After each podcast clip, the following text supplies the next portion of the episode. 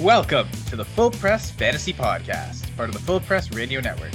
I'm one of your co-hosts, Kyle Senra, and joining me is one of my other co-hosts, Alessandro Senator. Alessandro, how are you doing?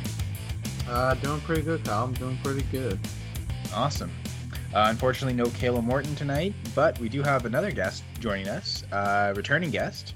He uh, writes for Full Press Coverage Jaguars and joined us for the Jaguars uh, preseason episode. Uh, everyone, please welcome Brad Harvin. Brad, how are things going? Uh, going great down here in uh, in uh, sunny Jacksonville. It's uh, another hot one down here. All right, awesome. I know it's uh, starting to get cold here in Canada. We're maybe getting snow tomorrow, so yeah, not the Wow. same here. That that sounds nice. I'm a bad Floridian. Yeah.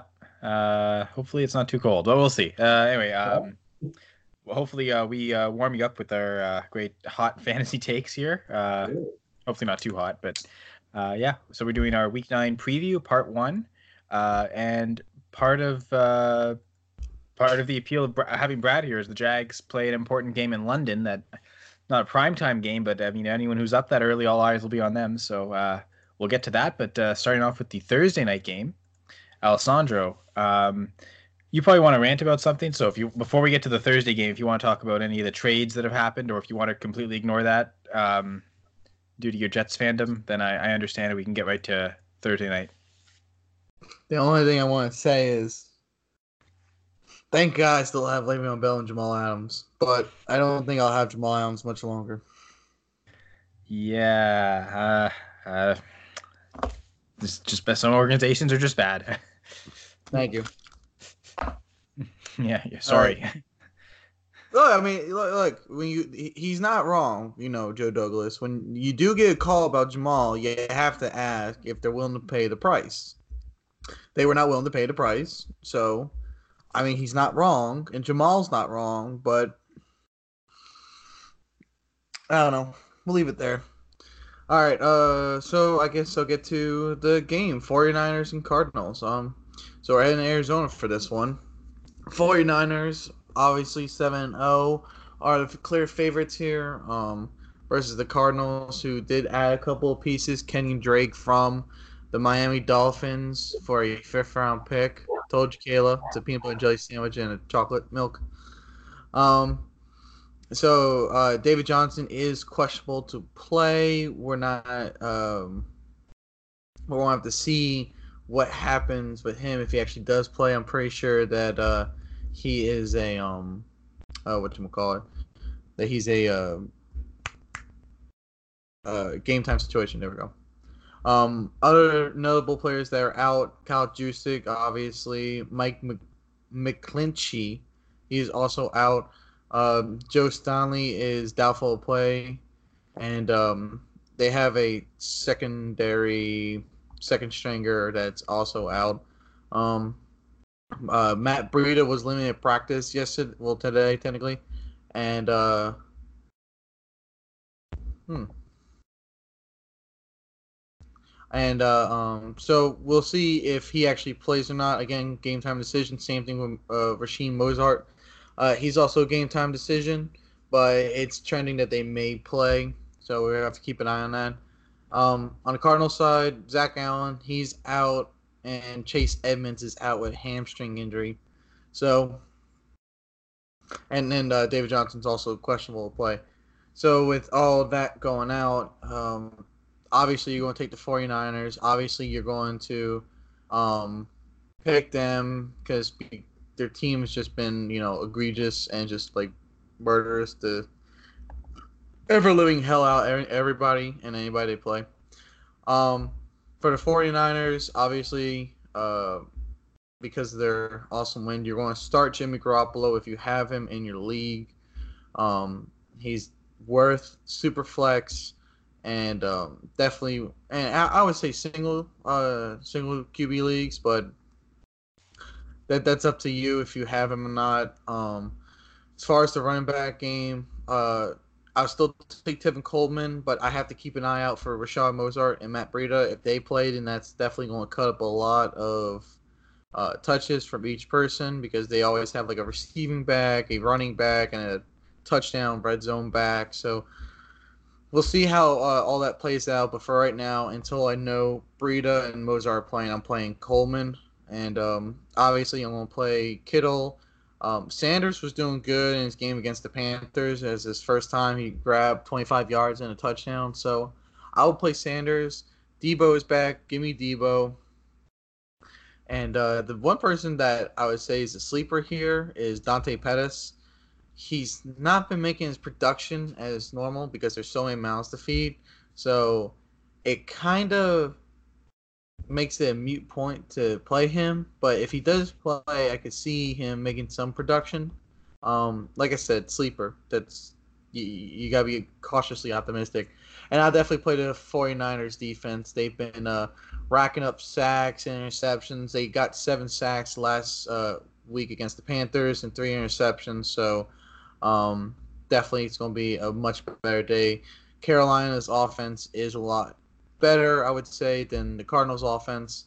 So uh, with that in mind, the Cardinals are just going to uh, get swallowed up big time. as far as the Cardinal side of the ball, um, there's not that many plays you could do here. Um, you could probably play Kenyan Drake since they're probably on run the ball.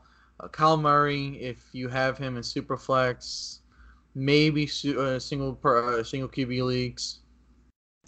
Um, Christian Kirk, uh, I would play just because you're going to need a receiver, and Christian Kirk and Larry Fitz seem like the two biggest ones that you could actually get something out of. Um, they did play a very stout New Orleans defense last week, so and they're playing even uh, even stouter um, 49ers defense. So uh, if you could find people in um, other places, I would definitely do that. But if you have to play someone from here, um, Larry Fitz, Charles Clay, Christian Kirk, Cal Murray, these are the only guys I actually would even consider um, playing and don't even touch Cardinals defense. Um, Brad, we haven't heard from you in a bit. Do you want to chime in on any of those? Do you, is there anything you disagree with vehemently uh, against Alessandro? Uh, not necessarily. Uh, I I feel feel pretty good. Definitely uh, spot on with uh, definitely the 49ers take. I'm not uh, I'm maybe not as sold on Pettis as uh, as he might be. I, I know I, I, know beginning of the year there was a lot of talk about him, but uh, it just seems like there's so many weapons. I'm, I'm definitely interested to see which one really emerges for San Francisco. I mean, here we are in Week Nine, and they haven't really had you know anybody kind of kind of step up. Uh, definitely similar situation down here in Jacksonville at the beginning of the year. Um, we we know how that has uh, emerged, and of course I'll talk about that. But uh, yeah, the 49ers definitely a, uh, a surprise so far this year. Uh, their uh, defense is incredible. Definitely have to agree with that. And as far as the Cardinals go, I mean, I was I was a little perplexed by the Kenyan Kenyan Drake move, but I mean, yeah, I mean, I, I, think he could plug in and maybe. I mean, he, he has some explosiveness. I mean, let's let's be honest. But the Arizona Arizona offensive lines, yeah, not not going to be very good against that front seven uh, for the for the Niners. But he he could pop one, and I mean, if you had to, uh, you know, if you had to plug him in, I mean, I, I think it would be a good good play. But uh, yeah, everything else uh, sound sound pretty spot on. Yeah, I also agree that Pettis is incredibly scary. Uh, he played 92% of the snaps in week seven uh, and then as soon as Sanders got there last week, 30%. And part of that was Debo Samuel missed that game too. So it does seem like he's at the very least third on that totem pole. Uh, Kendrick Bourne actually played more snaps than he did.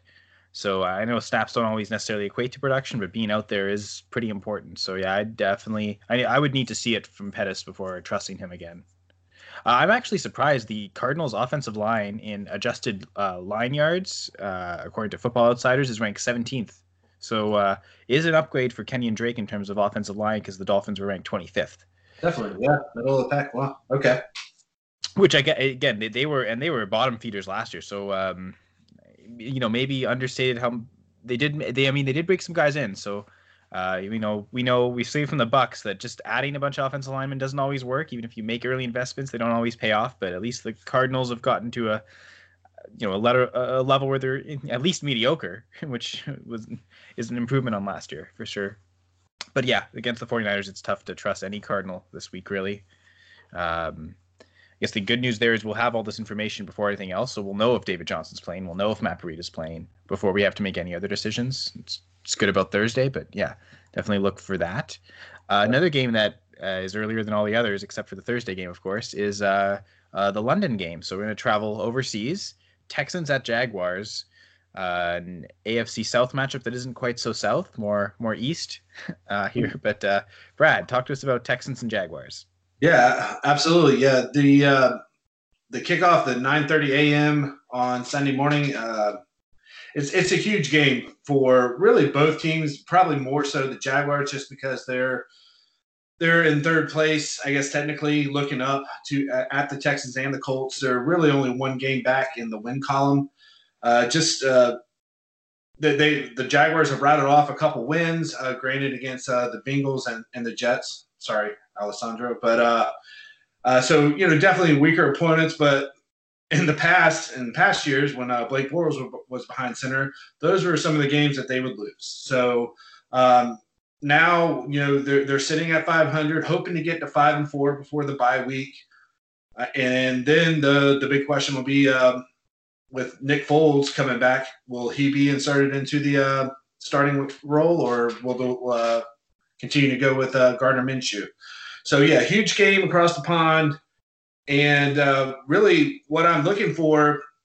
If, if you recall the week two matchup, it was a 13 to 12 victory over uh, by the Texans, and excuse me, a lot of controversy around here with Marrone uh, deciding to go for two at the end of the game. I didn't mind the call at all. I thought it was aggressive. Uh, what I didn't like was the play call. Uh, they really kind of took it out of uh, Minshew's hands uh, there, and uh, gave the ball to Fournette, who really couldn't find any running room really all day long. And I, I think that's gonna I think it's gonna be different this time in London. Uh, Jaguars historically have been able to put up some points over there. Um, I mean, this is what their fourth or fifth straight year playing over there. Um, they they they definitely have, I guess, a little bit of a following over there from uh, everything I've seen on Twitter and and everywhere. So it's not. I mean, of course, it's not a home home game uh, like like it would be at a TIAA bank down here, but uh, it's definitely going to be favorable for them. Um, this is the Texans' first trip over there, I believe, so uh, they don't have that. They're not uh, acclimated to the travel schedule, anything like that. So the Jaguars, uh, like I said, have done this in the past, so they they probably have a little bit of a routine, a little bit of a schedule. So I think that's a little bit of a one up. And truthfully, I mean, they they need it. They need the game more uh, to to stay relevant in the AFC South, which is uh, coming down to possibly being a dogfight, to hopefully till the to the end of the year. Um, as far as uh, fantasy wise, I think this game is going to be an opposite. I, I think it's going to be a shootout compared to the first game. Uh, like I said, 13 to 12, week two. I think this one has all the makings of a high scoring affair. I'm not talking, you know, uh, 45 40 kind of game, but something in the in the 30s, 20s, uh, which is a lot of points for uh, really the Jaguars. Uh, but reason being is because both teams are really nicked up on defense. I mean, if you look at the when it comes to the Jaguars, uh, they're I believe they have uh, three linebackers out, including their uh, rookie Quincy Williams, their veteran who stepped in and played played well. Najee Goode, uh, he looks like he's not going to be able to go again. So a little soft in the middle there. Um, a lot of a lot of it depending on their middle linebacker Myles Jack, who who's had a little bit of a roller coaster season. Uh, so I think there's opportunity for the Texans to uh, do a little bit more damage than they did the first time. And also, one of the corners, Jalen Ramsey, was shipped off to the Rams. So Jalen Ramsey in week two pretty much locked down uh, DeAndre Hopkins. I think I want to say only held him to uh, 40 yards, something like that, five catches, 40 yards, something like that. Uh, but he's not going to be on the field now. So that's going to roll a lot of coverage in the secondary, possibly open up the middle a little bit more, uh, get some other guys involved. So for a, from a fantasy standpoint, with the linebackers being out and also for what this guy did the first game, I, I think Carlos Hyde is a nice little plug-in play if if if you have somebody on the bye, or possibly it, uh, you could run him as a flex uh, in the in, in the week two matchup. He had 20 carries for 90 yards. He had some really tough yards that kind of extended drives with first downs. And I want to say he had he alone had six or seven first downs, rushing first downs. Um, sure, it was a little bit of a revenge game after because he he did have a short time in Jacksonville last year that was completely unproductive. But uh, I, I, think with with the hole in the middle, also uh, Marcell Dareus, uh, the big run stopper for the Jaguars, is going to be out uh, with a core muscle injury, I believe. Um, so that's kind of puts puts in uh, Taven Bryan and Abry Jones to try and man up the middle, and they're not Marcell Dareus. I'm sorry. So I, I think there's going to be some running lanes there for Carlos Hyde, uh, which could make him a, a viable fantasy uh, fantasy play. Uh, you know, with maybe a touchdown, possibly even two, if they uh, they get inside the red zone or inside the five or something like that. I think he's going to be able to do some damage. of course, your other other starters, uh, you definitely got to play Deshaun Watson. I mean, how can you not? He is uh, definitely a you know midseason MVP candidate or one of the front runners. And then of course you got uh, DeAndre Hopkins, arguably the best uh, best wide receiver in the league. Although his numbers this year haven't really shown it, um, this could be, unfortunately, me for being in Jacksonville, this could be a breakout game for him uh, going against either AJ Bouye or or uh, Tre Herndon on the outside, or if they move him into the slot, DJ Hayden for the Jaguars, their nickel nickel back. Uh, he's a little banged up as well. I look for look for Hopkins to have a have a big game. So anybody who's got uh, Hopkins out there, I think I think you're going to be uh, much happier than the results in week two. One of my sleepers that I like for the for the Texans and really for that same reasoning going back to the linebackers is their tight end. I want to say Darren Fells. Me, uh, yeah, that's, that's yeah, Darren, their tight end. Darren Fells, uh, he's been he has opportunity to uh, really kind of um, uh, gain gain some yardage there in the middle, uh, down the seam.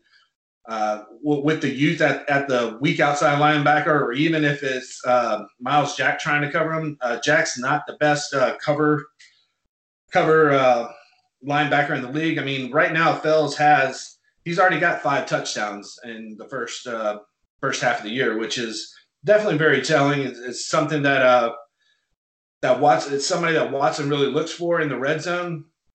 So if you're looking for a uh, for a tight end, uh, you know, once again, if somebody if somebody's kind of eh, you know, a little little wishy washy for you right now, or if you need to plug him in, I think Fells is a uh, excellent play for the Houston Texans this weekend against the Jaguars. As far as the Jaguars go, uh, offensively, uh, you got to stick with uh, Leonard Fournette. He's uh, leading the a- AFC in rushing, uh, just uh, having a great bounce back year. The biggest concern that's coming with Fournette is his ability to score. Through eight games, he has one rushing touchdown. Actually, the whole Jaguar team has one rushing touchdown, which is kind of interesting based on the philosophy that Doug Marrone and Tom Coughlin have of the ground and pound, you know, three yards, a cloud of dust kind of kind of mentality. To only have one rushing touchdown through eight games is uh, definitely a concern and definitely perplexing. But I think the Texans have a lot of injuries up front as well on the defensive side.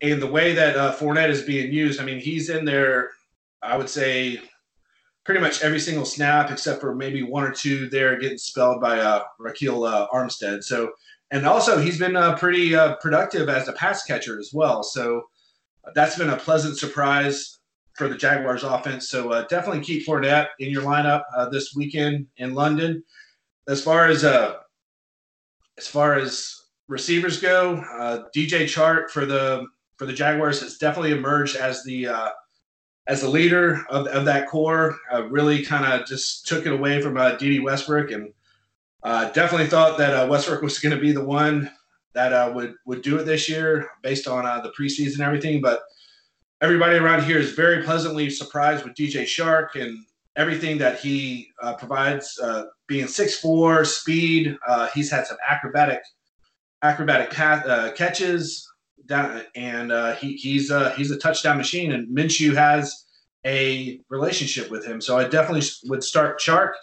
And uh, the other one, I, I, would start Minshew as well. I think I think this is as I kind of mentioned before, this is his this is his game to try and shine to see if he's going to continue to be the quarterback once they come back from the bye. Yes, they had the $88 million man, Nick Foles, coming back, but if Minshew is on a roll and has led them to three three straight victories, uh, they're they're about to take on the other two uh, other two teams in the in the division uh, when they come back from the bye. Both road games against Indy and in uh, Tennessee. So I like Minshew. Uh, he's he has been he's he's he's been magical. I mean, he is our he is a folk folk hero down here, and I, I think he's going to be able to exploit the uh, the defense as well. It's going to be night and day. So week two, they really had the reins on him, and he didn't. I don't think they opened up the entire playbook for him.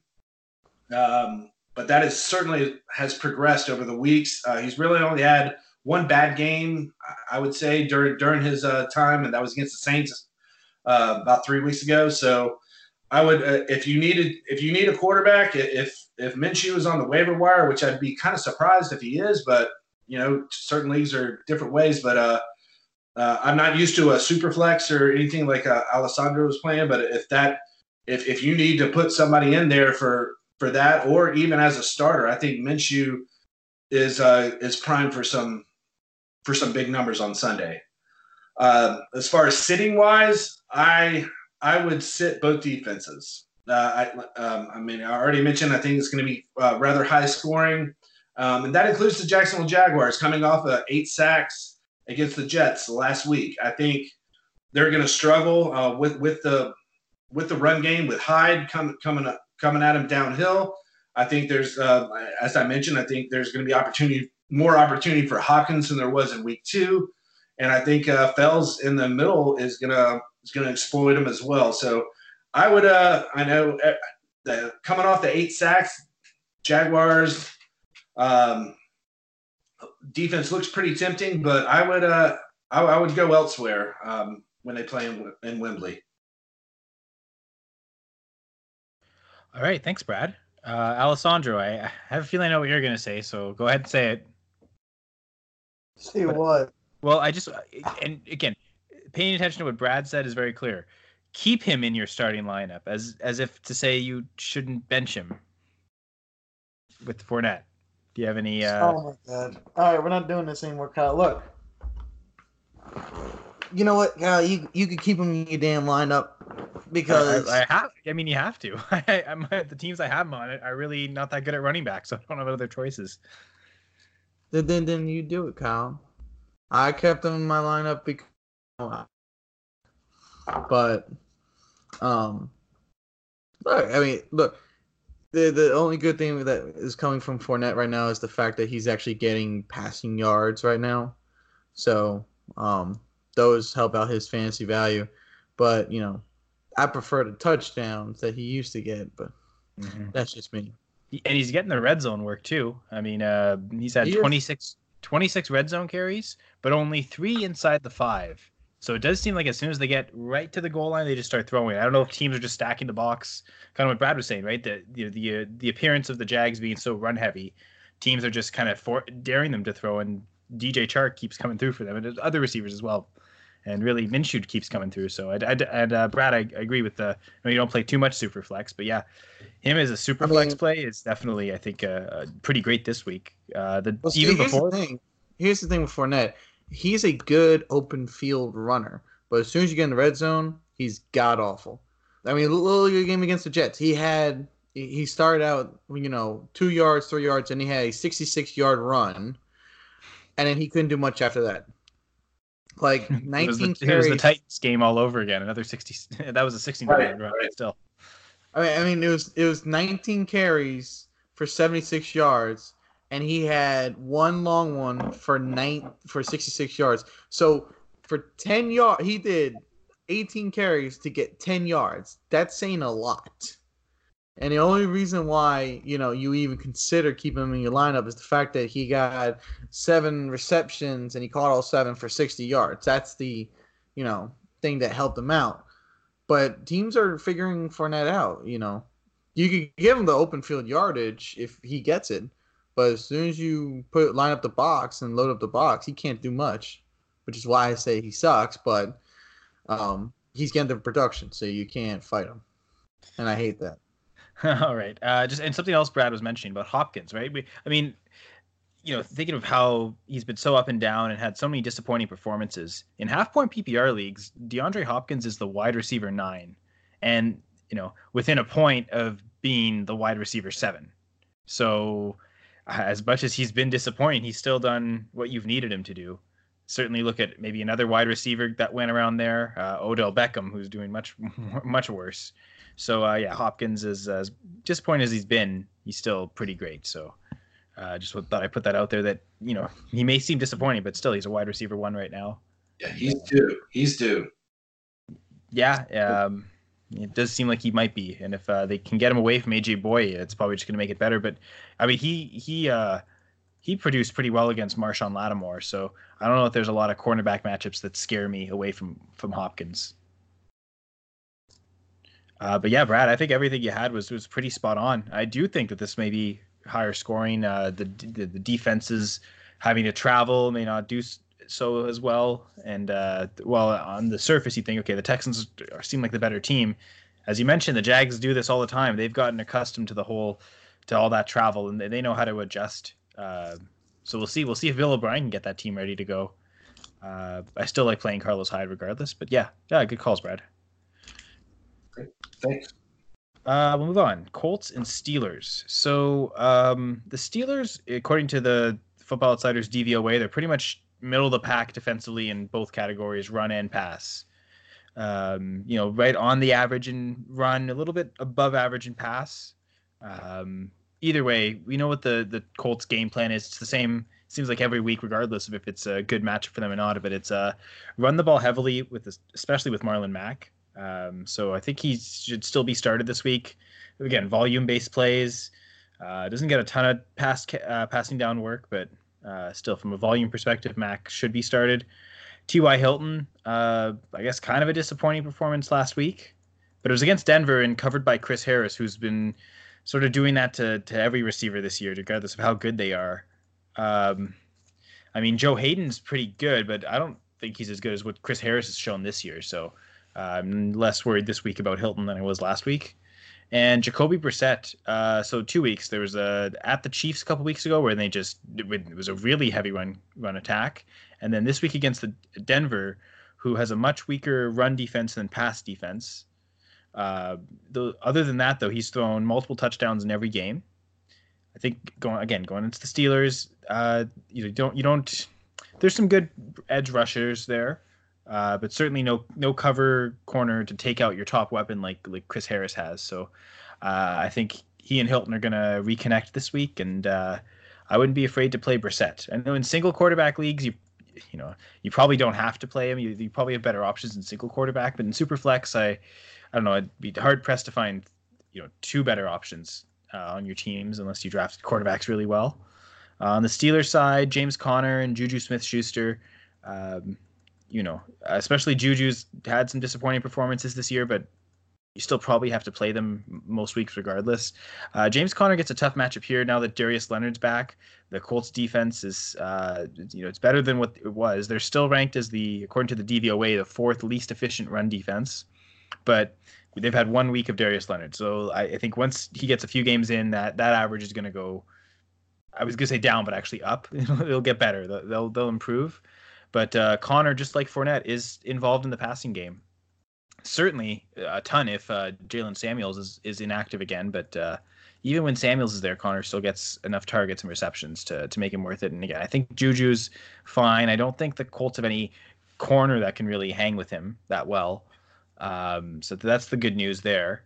Uh, and while the Colts do have a good pass rush, the Steelers' offensive line is pretty great. It has been for years, and it, it continues to be so. So uh, I'm not too worried about uh, them, you know, not doing well. Uh, with Mason Rudolph, how poorly he played last game, I do wonder if maybe this is the first because it's the first time since that bad concussion. I wonder if that got in his head a little bit. And now he's gotten through a full game. He can get back in the practice of things. So I expect him to play better this week, even though the matchup is certainly tougher than Miami. Everything's tougher than Miami. Uh, so uh, that being said, though, it, it is still kind of scary enough that unless you're really desperate in a super flex league, I would I would probably sit Mason Rudolph instead. Uh, but but I do like some of his options. I like Diontae Johnson. I like Vance McDonald. If Jaylen Samuels is back and uh, you need a running back, certainly in PPR leagues, I think he's a, a, a decent option. Uh, I, I wonder if if he's active again, it'll get back to that uh, original game plan we saw with Rudolph, where uh, Conner and Samuels ended up being the top two targets on the team in, in one week. So I wonder if that's maybe a way to, to get Rudolph out of that funk. So if Samuels is in, he may be one of the better plays for the Steelers, maybe above anyone except for Conner and Juju. Uh, Zach Pascal, he finally got a, a game where he was on the field a lot. He, you know, he, they were splitting snaps with Chester Rogers, Deon Cain, uh, and then last week he he saw 92% of the snaps, and I think he saw he was saw two targets. So it was really strange that he finally got on the field a lot, and then they they didn't use him suddenly, especially with Hilton covered by Harris. He would have had a better corner matchup. Um, just because it seems like he is at least in playing time the number two, I'd I'd be willing to trust him again. Um, obviously, you don't need to in most leagues. Uh, I know I've got him in Scott Fishbowl, and that's deep enough rosters where I know I played him last week and kind of burned me, but I think I'd still be open to playing him this week. And Jack Doyle uh, seems like he's ahead of Ebron in most categories. Certainly, he's on the field a lot more. Although with tight ends, that can be misleading with the blocking. Uh, so I have Jack Doyle as a maybe. I'd even consider Ebron a maybe as well. Uh, if you really were desperate at tight ends, might not be the best matchup against the Steelers. I certainly like uh, Brad your call of playing Darren Fells. I'd much rather play Fel- Fells, I think, than either of these two. But uh, there's definitely worse tight ends out there.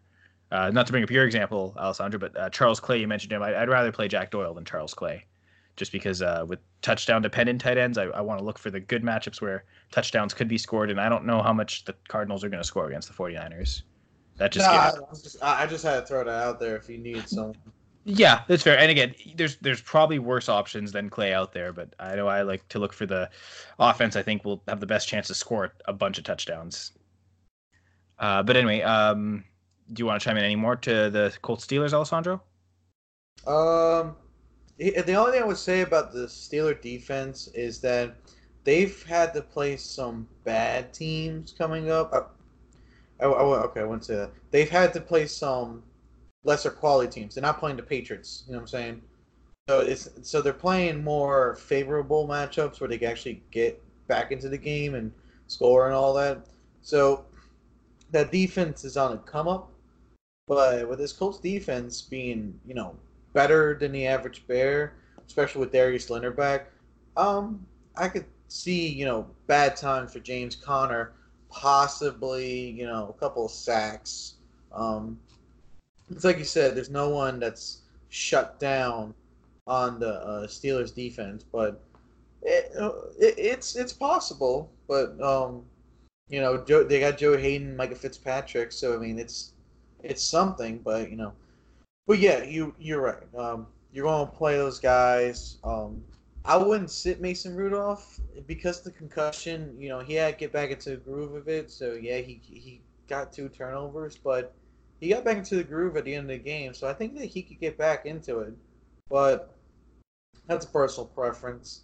And as far as um, Marlon Mack goes, I wouldn't start him. Um, regardless about that Steelers secondary, their front seven is good, especially T.J. Watt. You know, him being up front with Stephon Tuitt and all them, he, he he's actually can stop some you know the run game. So um, you didn't even mention Cam Heyward. I didn't have to.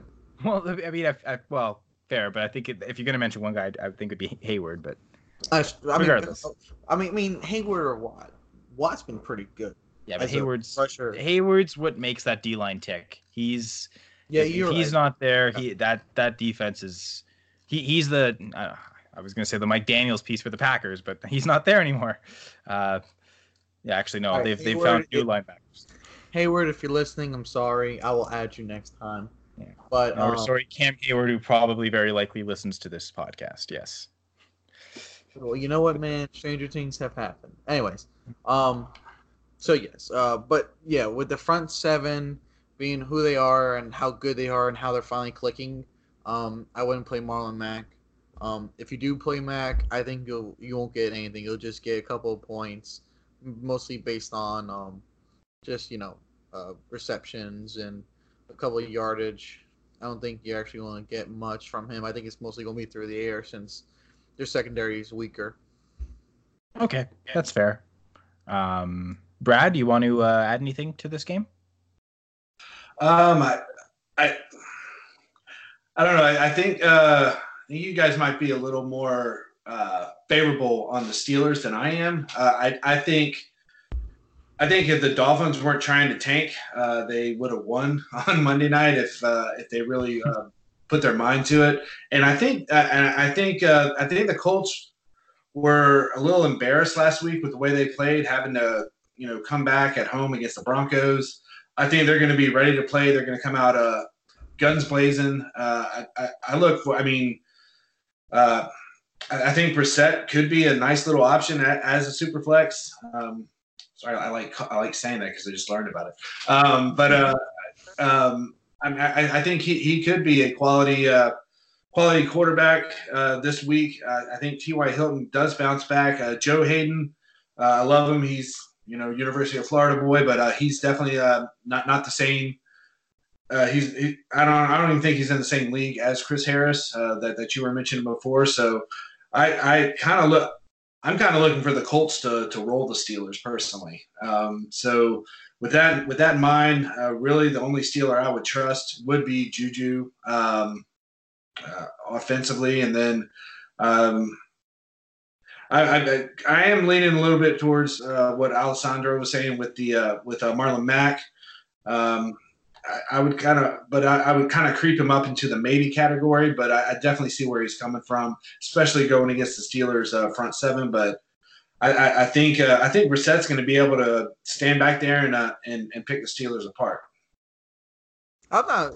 Well, you're saying you're right. You know, um, Joe Haden, no Chris Harris Jr. I was just saying with Minkah Fitzpatrick, they got a better secondary because True. So that, that that's all I'm saying there. And while it does seem like I am favoring the Steelers a little bit, it's just because it's in Heinz Field. I think the Colts are going to win this game, but Mhm. because it's in Heinz Field, it's a lot harder to win there. Plus, you know, with the temperature dropping Yeah, and yeah. everything colder and harder. I, I don't think they're going to do as good, but I, I get what you're coming from. But th- th- that's all I was trying to say with I the you. second. I don't want people think I'm comparing Joe Haden and Chris Harris Jr. No, no, no problem. Yeah, yeah, and yeah, who knows what the weather's going to be like in uh, Pittsburgh? So we'll see. Yeah, all right. Yeah, no, that's it. All right then, Alessandro. Uh, I think uh, your Jets are up next. Jets at Dolphins, so the Steelers' former opponent from last week. So uh, talk about this AFC East match. Yeah, it's the battle of who gives a damn. It really is. Oh, hell. So yes, it's the battle of who gives a damn down there in the Sunshine State. Um, Jets are heading to Dolphins. It's it's not going to be a pretty matchup, but um, with the Dolphins playing how they're playing, um, we'll see how things shape out. Um, they just lost Kenyan Drake, which is one of their biggest um, uh, targets, or one of their biggest um, contributors to the offense. There we go. Uh, Ryan Fitzmagic will play for the rest of the year. Um, you know, he will see how he does, whether it's Ryan Fitztragic or Ryan Fitzmagic. He looked like Ryan Fitzmagic on uh, Monday night against the Steelers, and then he didn't. So, uh, they, yeah, it's we're we already talked about them. We're gonna leave that alone. Um, so with this game, uh, Jets uh, is favored to win. Thank God, finally, hallelujah. I hope so. Um, with this game, it's it's kind of hard to tell because it's in Miami and this is Adam Gase's old team. So I feel like there will be state mistakes that will be made. But uh, looking at fantasy value, looking at everything going on, um, don't play Ryan Fitz. Definitely don't do that. That's while my corners are bad and you know they uh they they need you know improvement. Um, we can still uh, go after people. We can still shut people down. Our DVOA, as far as that goes, is not too terrible. I think we're on the lower end, but it's not that terrible. Um, as far as Miami rushing, the only person that you can play is no one. Um, if I was able to hold the AFC AFC uh, rushing leader to 60, 76 yards, giving up only one long run, um, I can't imagine Mark Walton doing much better than that, or Kalen Ballage. So uh, don't play any running backs from Miami. Uh, receiving backs, like I said, my corners are a little bit terrible, so we'll see how that goes. But DeVante Parker, Preston Williams are the only two that I would even consider playing. But if you have a better option, go with a better option, and don't play Miami's defense. Um, as far as the Jets go, um, they played the Jaguars this past week. That you know, as was told many times, we got eight sacks against us because my offensive line is terrible. But we, we were able to get some points. Sam Darnold only missed nine of his throws. He is getting better. Um, the interception rates is going up, so there may be something for the Dolphins defense, but not enough to play them.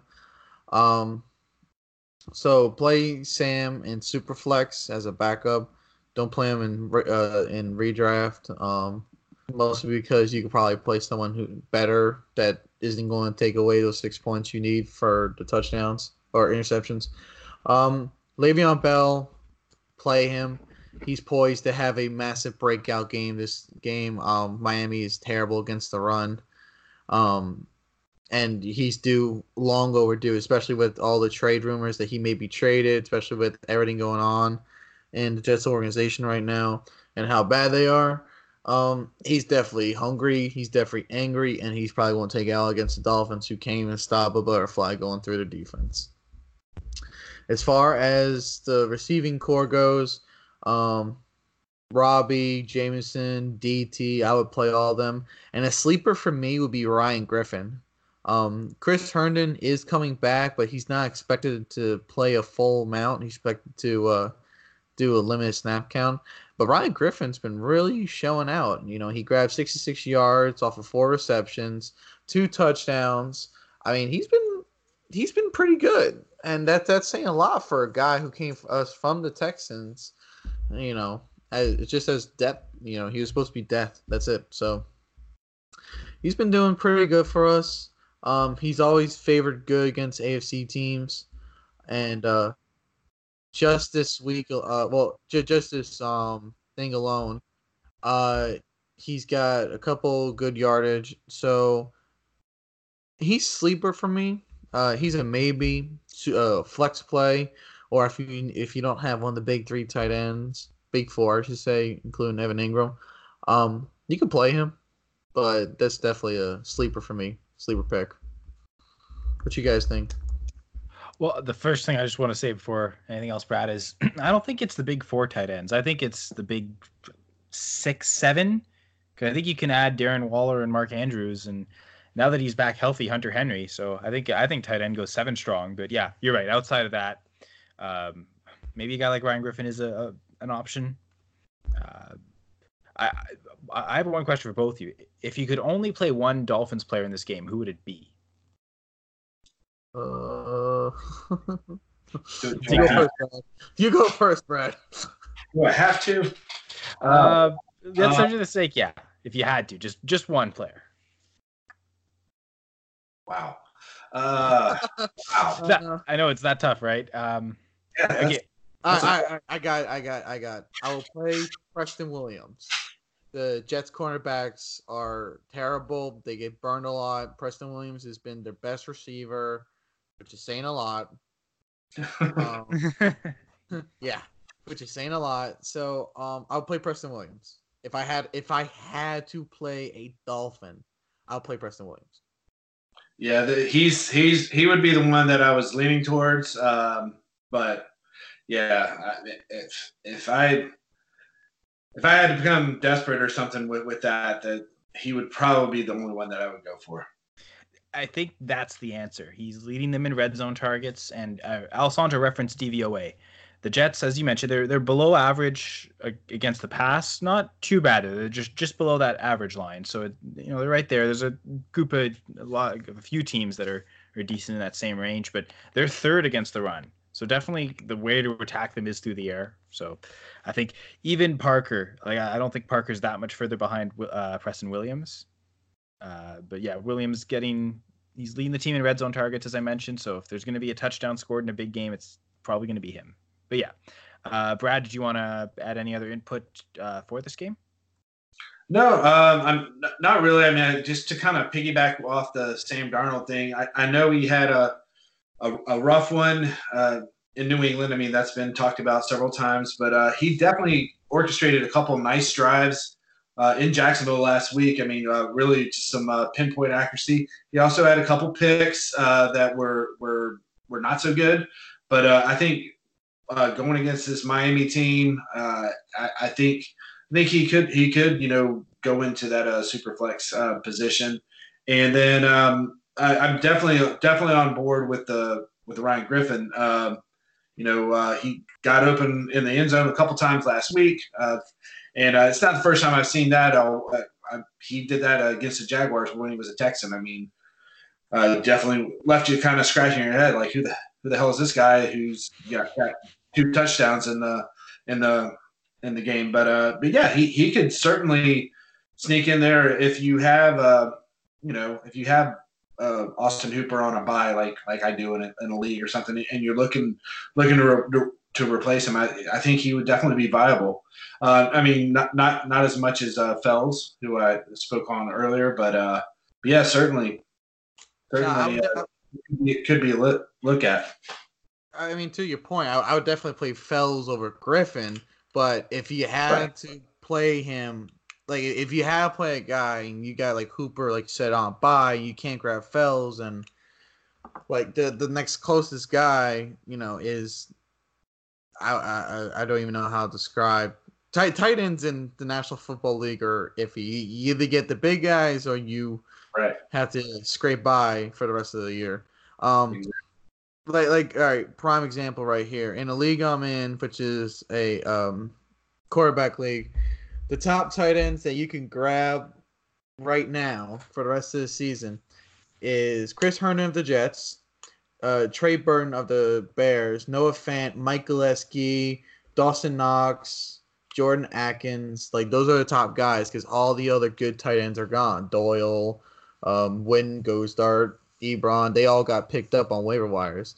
So I would definitely I would if you could grab Griffin. I mean, he's already got 112 yards this season, and that's huge considering the Jets just recently found out what a tight end position can do besides block.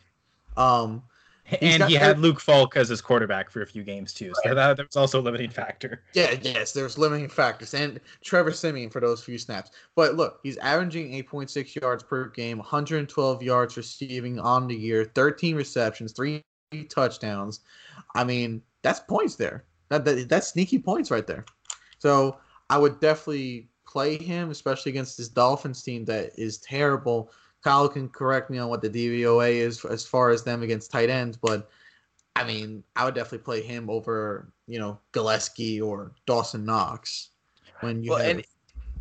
their their DVOA against tight ends isn't actually that great. It's just the pass DVOA in general is so horrible uh, teams could just pick however they want to choose to throw on them. And if Darnold does like throwing over the middle more, then it makes sense that he would go with the tight end, and they shouldn't have any problem in terms of being like you know the Jets shouldn't have any problem being stopped by that in in any way. Uh, I, I like Ryan Griffin better than your Charles Clay call. Yeah, I mean, it, he, he's definitely a lot better than Charles Clay right now uh, Charles Clay is scraping the bottom. You know, let's just scrap it, that. Well, it's, just, it's the you know 49ers defense versus Dolphins defense. Like like there's a there's a massive difference there. Just in it doesn't even matter about points to tight ends. Just in terms of just overall defensive quality, there's you know the likelihood that Griffin scores is so much more than Clay. And that's again what outside of those top seven tight ends, that's what you're looking for. That the, the one that's likeliest to get a touchdown. Oh yeah. Um, okay, so let's uh, another AFC South game here. Let's touch down back in in North America though. Titans at Panthers. So Brad, take us away, or bring us back.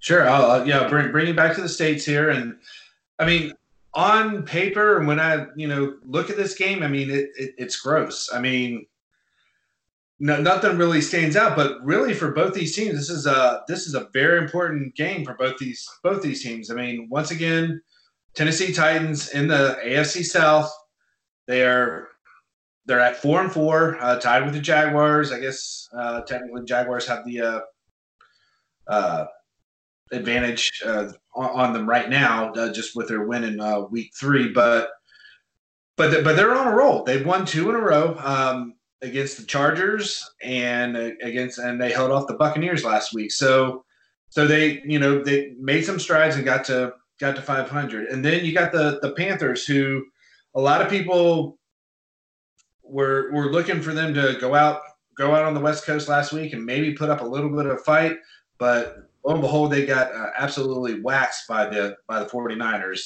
and maybe that brought them back to reality. I think it certainly brought back uh, quarterback uh, Kyle Allen back to reality.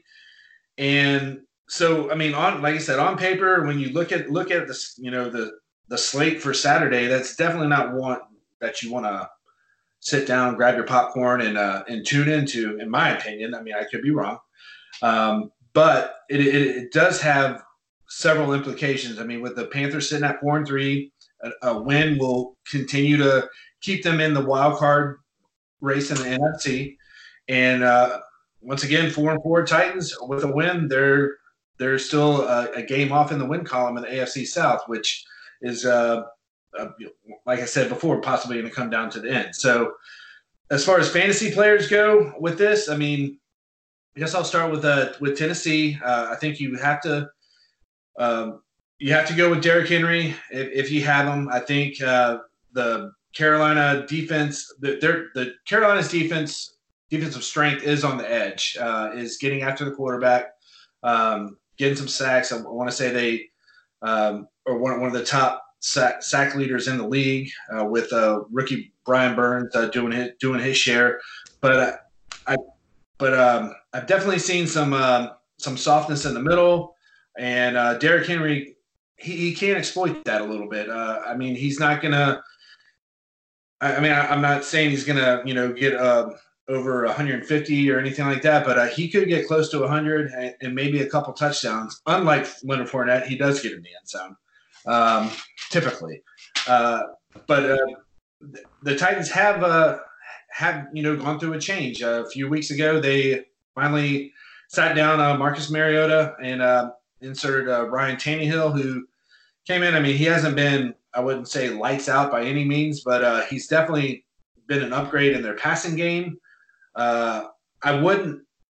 I, I would kind of hesitate to start him, um, although he he does have a little bit of a winning streak. I hesitate to start him mainly because of the weapons around him, who who he has to throw to. I, I, that kind of kind of wavers uh, my, my, thought process when it comes to Tannehill uh, behind behind center. And as far as their uh, their defense goes, they have some. Uh, they're they're dealing with some in- injuries right now. Um, their cornerbacks, uh, I want to say, uh, Dory Jackson uh, was uh, limited in practice today. Uh, Malcolm Butler, the Super Bowl hero from years ago, uh, he he's injured as well. So that could open up some things for Carolina, but I'll talk about them in a, in a little while. But but yeah, I, but I, I think the biggest surprise that could happen for the Titans this week is uh, once again, uh, maybe this should be called the tight end show, right? Um, is um, the uh, emergence of the uh, I don't know if I'm saying it right, Jonnu Smith at tight end. I think uh, he I think he's going to be uh, the focal point for Tannehill. Uh, Tannehill does he he's not much of a risk taker um, anymore. He was earlier in his career, uh, but uh, but Smith could can can get open in in the zone. Uh, he's a big target. Um, he's he's got a touchdown. He's he's already got a he's got 15 receptions for 239 yards. Uh, Walker, their uh, their you know former All Pro at tight end. He's battling an injury, most likely not going to be playing. So once again, um, like I said, maybe this is the tight end show, but I, I think Smith could be somebody that you could plug in if if need be at tight end for for uh, for the Titans. And then um, Carolina, I, like like I mentioned, I think Kyle Allen kind of came back to earth last week in uh, in San Francisco. I think a lot of a lot of young quarterbacks would have come back to earth uh, playing uh, San Francisco, uh, but you know I, I, I would not start him uh, even though it's at home, even though the uh, even though there are some injuries on on the Titans. I think once again the focus for the Panthers is going to be on uh, Christian McCaffrey, Mister Mister Everything for that offense. I mean he he his name is inserted as a you know, uh, midseason MVP as well. Uh, I mean, truthfully, I think the first time I actually saw him play, like from front to from the beginning of the game to the end, was when uh, the Jaguars went up there a few weeks ago, and uh, McCaffrey just absolutely uh, dismantled him. And uh, I was like, wow, this guy is uh, pretty talented. I can't believe I passed on him in my draft. I will never do that again. But um, but yeah, I mean, I, obviously you got to got to start McCaffrey uh, just for the rushing yards, the receiving yards. Uh, he's Allen's outlet. He's he's the whole offense's outlet. Um, to go back on the injuries that the that the Titans have on defense, that could uh, could open up some things for uh, DJ Moore, who's who's you know quietly putting together, I guess, an all right year. Um, I mean, I, beginning of the year, there, there could have been a lot of lot more expectations from him. But I mean, the guy he's he's got 463 yards. Granted, he's only got one touchdown, but he, but uh, he he's he's got 38 receptions. I, I think that he's going to be able to uh, get open, uh, find some holes, maybe maybe hit a deep ball for Kyle Allen. Um, I mean, look, look for him to have maybe six, seven catches and possibly up upwards to about 100 yards uh, for which would be uh, pretty uh, pretty amazing for a Carolina offense that does focus everything around McCaffrey. Uh, the Carolina defense, uh, once once again, uh, one of the top rushers um, of the quarterback. They make a lot of noise in the backfield. They're going to be able to cause some trouble with to Tannehill, but I, I, do have some concern at the linebacker position, even with Kuechly. Uh, but I, I look for I look for this to be a nice little game. I mean, is Carolina going to be able to respond after last week's uh, embarrassment in San Francisco, and can, can Tennessee continue uh, continue to thrive and, and look for number three? So, uh, I mean, like I said, on paper, viewing, you're like, eh, you know, but but it is a very important game, and uh, yeah, I mean, uh, as far as uh, other other players on the Panthers or the Titans as far as fantasy value, I, I don't really see anything. You you guys have anything? Am I missing something? Well, I think to echo the point of DJ Moore, I think Curtis Samuel is playable as well. Um, does seem like you know Moore is the as the body type of a number one receiver. Uh, kind of gives you maybe strikes fear a bit more, but it's funny to me. It's strange, but um, Curtis Samuel actually has more red zone targets than DJ Moore does this year. Uh, they've been using him more in that area. Uh, I mean, and it's it's not by a lot. Uh, Samuel's gotten five red zone targets, two red zone carries, whereas Moore's gotten three red zone targets but one red zone carry. So, uh, first off, not a lot of receivers get red zone carries, and we see it on some teams. Uh, we've seen it with Robert Woods a lot, but the fact that both of them are kind of getting, you know, they're they're giving both of these players the ball in areas where maybe your quarterback is it's tougher to get them the ball through the air so you give it to them on the ground and hopefully let them make plays that way. So i i'm not super high on either Moore samuel this week but i think both are playable. Let me ask you guys this. What defense would you rather have carolina or tennessee if you guys are saying all of this? Hmm. And, and mind you I, I think it would. Tennessee did manage to get three sacks against uh, Tampa, who has a good good O line, and Carolina did get three sacks against San Francisco, that has a much better O line. But still, to the point, who would you rather have? I think I'd rather have the Titans defense just simply because I, I think, you know, the uncertainty of quarterback, maybe turnovers kind of happen in that, that receivers aren't, don't have as much timing with the quarterback, whoever's playing.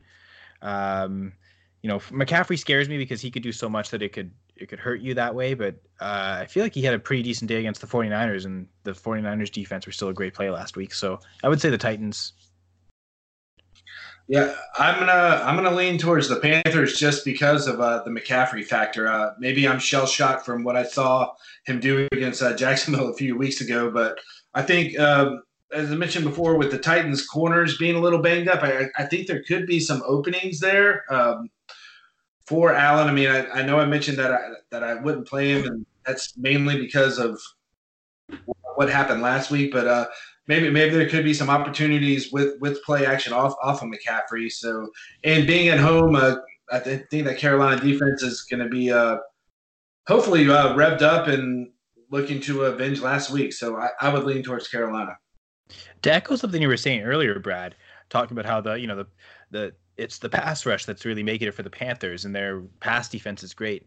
Uh, in DVOA, they're the third most effective pass defense, and it's a bit of a gap between them and and fourth, and then it's a bunch of teams together.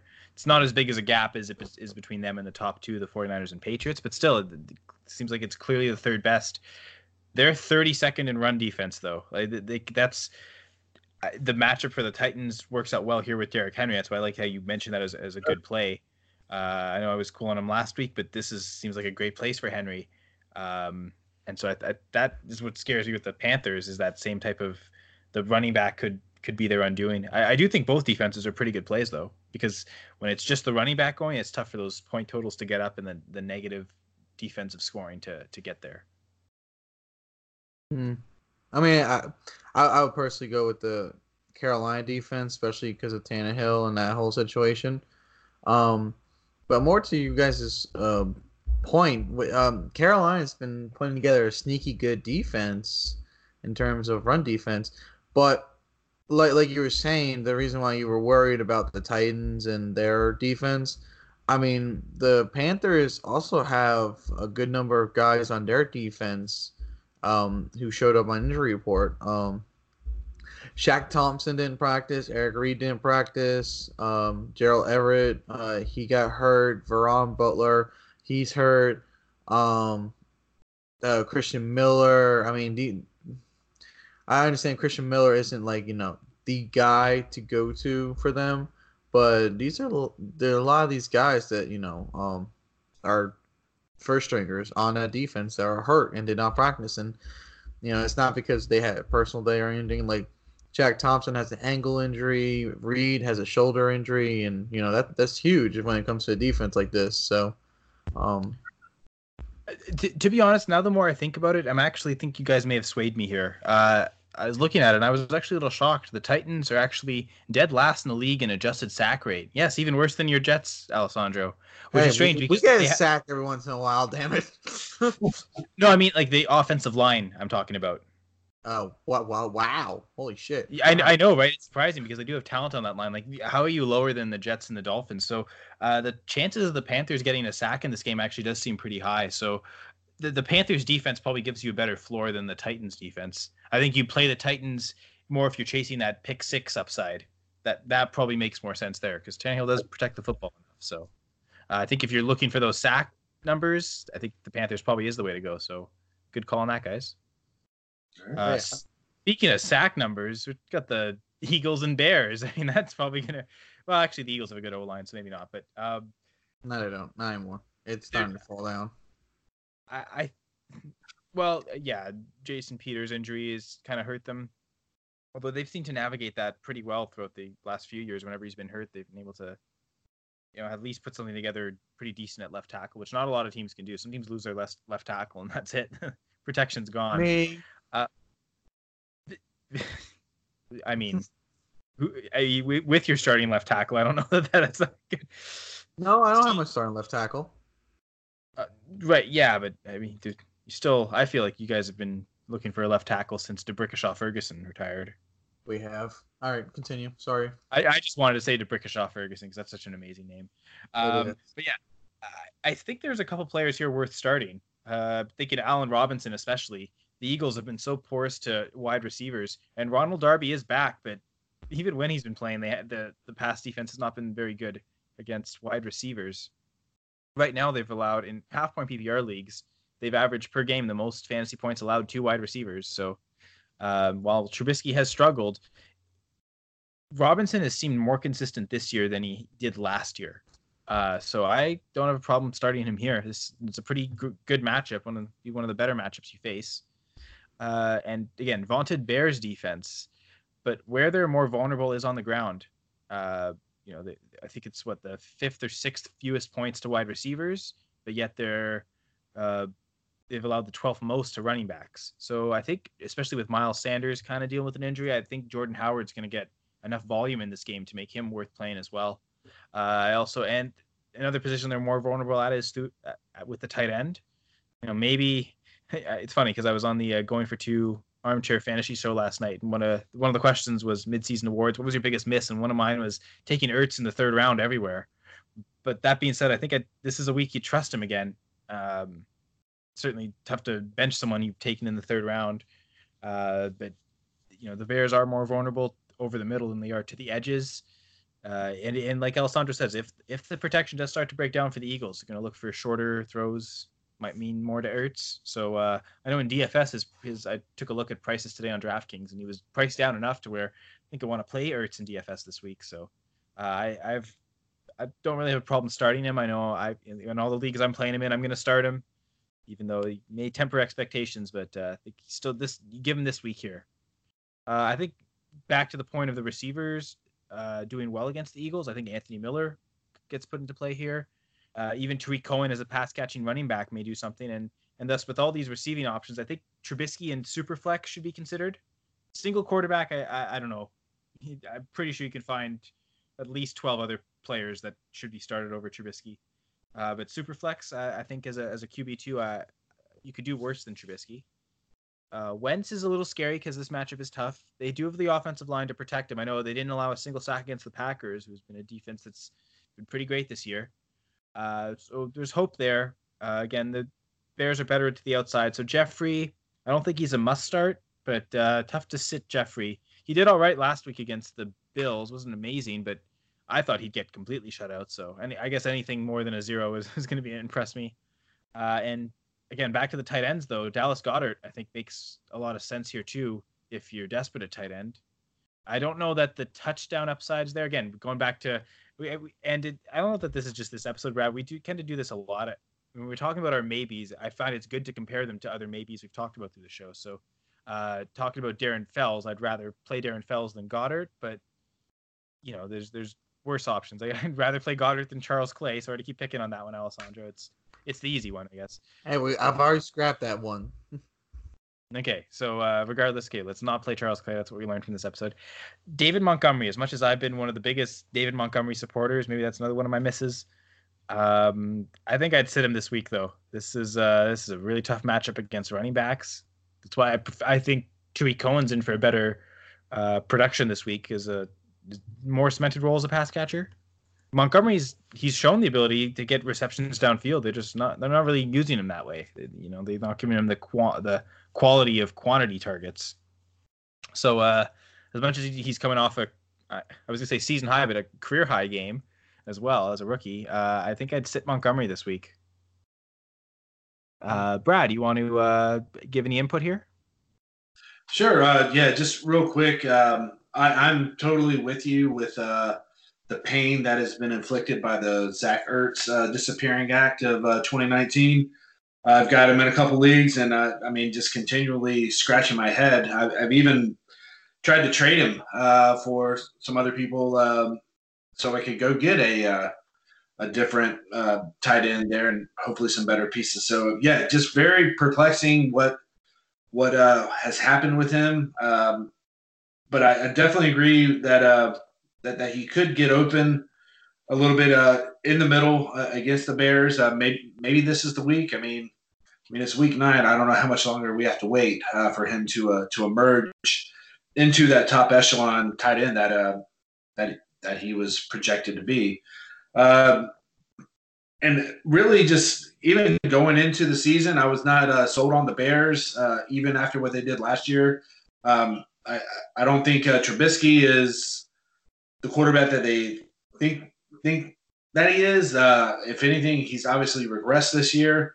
Um, I do like A Rob. Um, I mean, I actually got a little uh, little uh, soft place in my heart during his uh, time here in Jacksonville, but uh, he's a he's a fantastic receiver. Um, I mean, it, it is just a shame that he had to spend time uh, catching balls from Blake Bortles and now uh, Mitch Trubisky. But uh, as far as uh, as far as everybody else there, I, I I'm not sure about the uh, the David Montgomery thing. Uh, to sit him, I, I know he's going against uh, the Eagles defense, but uh, I mean that was that was quite quite the game he had last week. Um, unfortunately, in a, in a losing effort for the Bears, but uh, but yeah, I mean, if you have a better option, I, I, I would I would go with that one over over Montgomery. Uh, whether whether that is a uh, a Derrick Henry or I, am not sure if they're in the the same uh, level or anything like that. But uh, yeah, no, I, I think everything else uh, seemed seemed right on right on par. Um, I, I managed to get um, Zach Ertz in a uh, auction league, and almost in like the last rounds because of how auction leagues are set up. So I am okay benching him. Um, because he I didn't spend any major picks on him. But in all honesty, Ertz has been a huge disappointment, and it's been hurting a lot. And um, yeah, like I said, I benched him for. I think I got Evan Engram, but that's not like a terrible benching. You know, I didn't bench him for like some truly terrible, like you know Charles Clay. Um, but um, to your point, I don't think that Ertz is going to get check down plays. I think that's going to be Miles Sanders because against the Buffalo Bills, who have one of the better run defenses in the game right now, Jordan Howard was able to get 96 yards on him. Miles Sanders was able to get 74, and that's on three carries. Again, the long bomb of 70 of 65. You know, granted, but I mean, even Carson Wentz was able to run 35 yards on him, and that's huge. So I think it's going to be more Miles Sanders, Jordan Howard. You definitely use them as um, flex options. You can flex one and play the other one as an RB, or flex the other one, vice versa. Um, just because, I mean, they've both been good, and this Bears defense has been suspect. You know, like we all said, it started off great, and now it's you know suspect. It's it's it's gone downhill pretty quick, actually, ever since that Raider game. And um, I I don't know. I, I would I would temper my expectations with them. Uh, I'm talking about the Bears. Um, and uh, but as far as Dave Montgomery, I would actually sit him. Um, just because that Eagles front seven, they are terrible in the secondary, but they are pretty good up front, and so I think that's that's just that's just going to kill David Montgomery. You go play him, but I think he's going to get killed up front, and I think it's going to be a, a rotation to see who could break through the Eagle front line. Uh, the one thing I'll say to that, um, with Sanders anyway, is he didn't practice on Wednesday or today. Yeah, he didn't practice today. Um, so just monitor that. I do think he's if he's healthy and out there. I, again, Bears are more vulnerable to running backs than any other position, so it does make sense. Uh, but part of me is, is, thinking that okay, with Sanders limited, just pushes the Jordan Howard narrative even further. Uh, but you mentioned the Bills. I think it's a good time to transition to our final game of this episode. Uh, Washington traveling to Buffalo. Alessandro, talk about uh, an AFC East and an NFC East team. Yay! All right. Do we say A- AFC and NFC least with these two though? I guess not the Bills. That's insulting to them. I'm not worried no, about insulting. No, no, no. no. The, the, the, the, AFC East is better than the NFC East because in the NFC you only have the Cowboys and the Eagles. Although I think this depending on the day of the week. You know, I was gonna say the Eagles just beat the Bills though, right? So uh, I think you're right though. I think I would probably the low end is pretty low on both of them, but uh, anyway, Washington Bills. Yeah. So um, uh, the old skins are coming up to the frozen tundra up there. Um, in this game, it's gonna be a matter of what the hell is going on. Um, for the Bills, you know, like we were just talking about, they got slacked by the Eagles somehow in a home game, so they're looking to punish the Skins. Um, the only win that they had this season is against the Dolphins, and that's squeaking by by one point, and that's because the Dolphins missed a field goal. Well, actually, no, I think it was a point after to tie it up. Anyways, um, yeah, they, went for two at the end instead of going kicking the point after to tie it. Oh, they went for two. Okay. Yeah. Well, It, it was not a very good play call. No. Um, like I said, they squeaked by. So, um, and they played the the boys, the Eagles, the Bears, the Giants, the Niners, the Vikings, and going forward, they got to play the Bills, the Jets, the Lions, the Panthers, the Packers.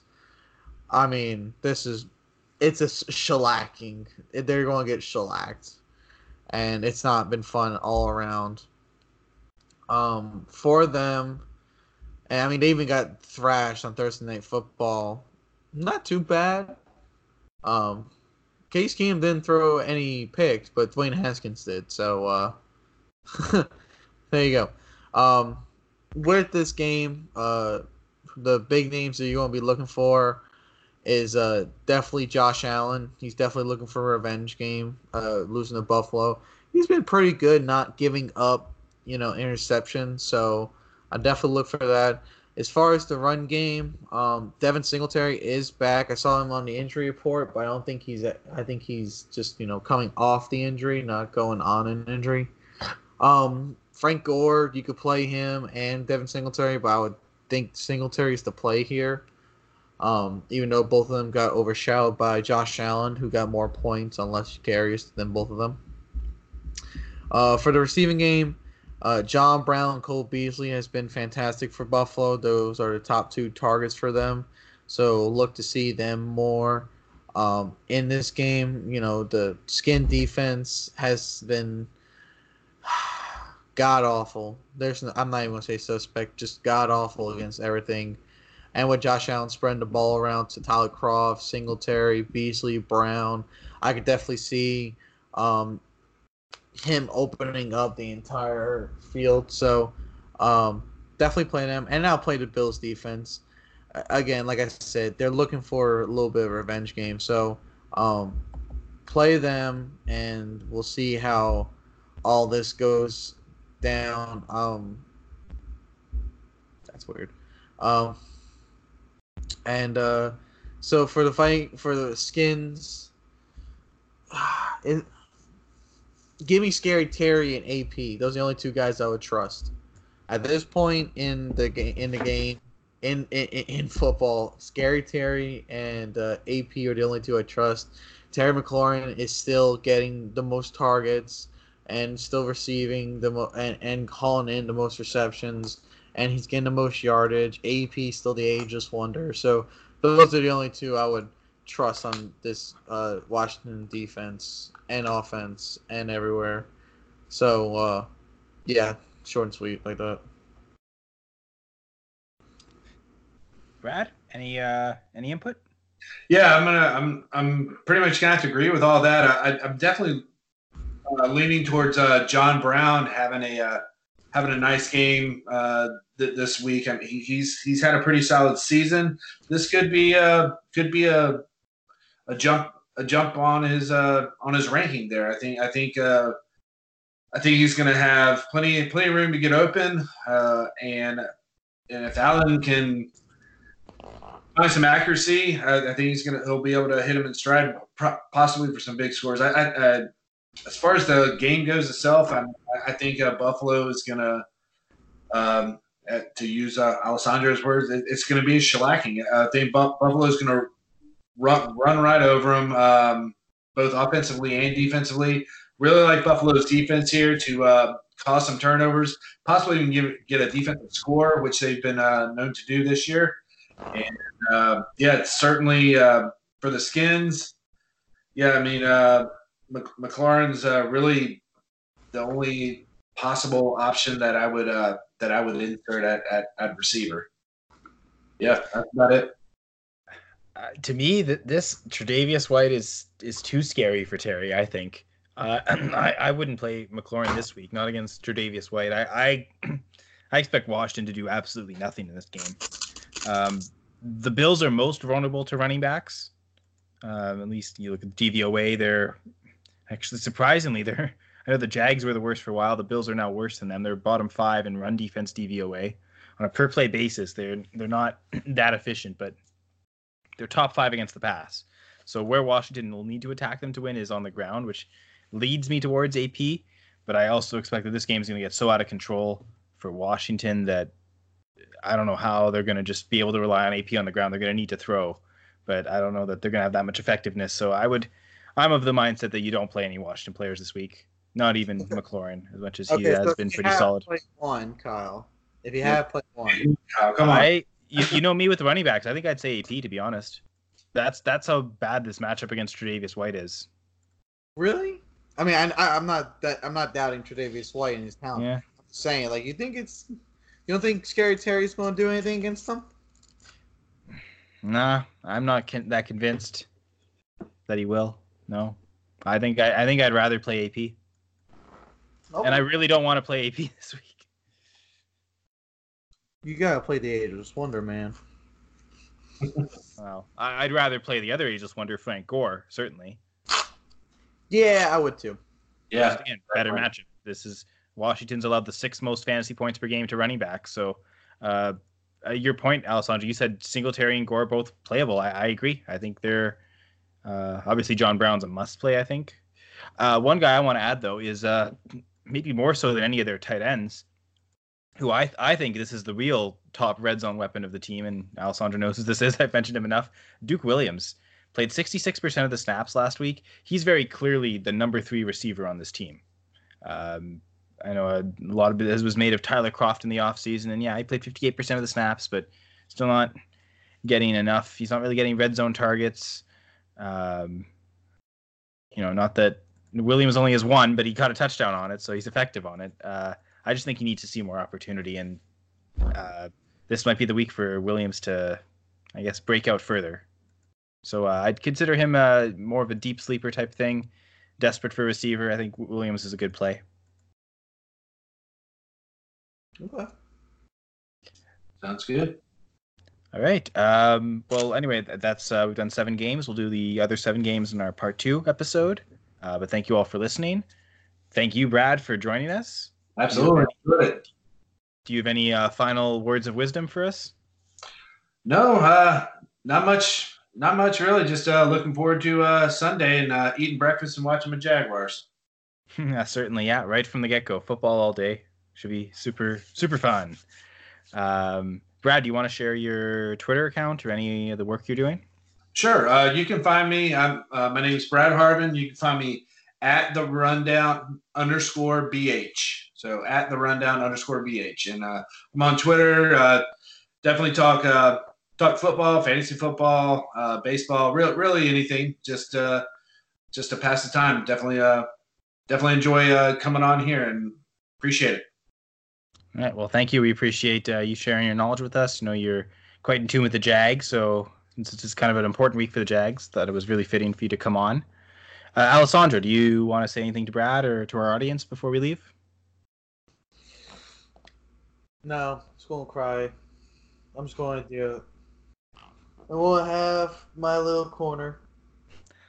Okay, well, the good news is you got a Game Seven of a World Series. I know Brad wants to watch it too, so I'm not gonna leave it too much. Uh, just gonna give the final goodbyes. Thank you all for listening. You know to follow the podcast on Twitter at FPC underscore Fantasy Pod. Uh, Alessandro at AM underscore Senator. Kayla Morton, who is not here today, at Morton Salt 74, and myself, Kyle Senra, at Yama underscore KS. Uh, be sure to check us out on the Full Press Radio Network. Uh, rate, review, and subscribe wherever you listen to podcasts. Uh, and thank you all for letting us once again be part of your lives. This was the Full Press Fantasy Pod.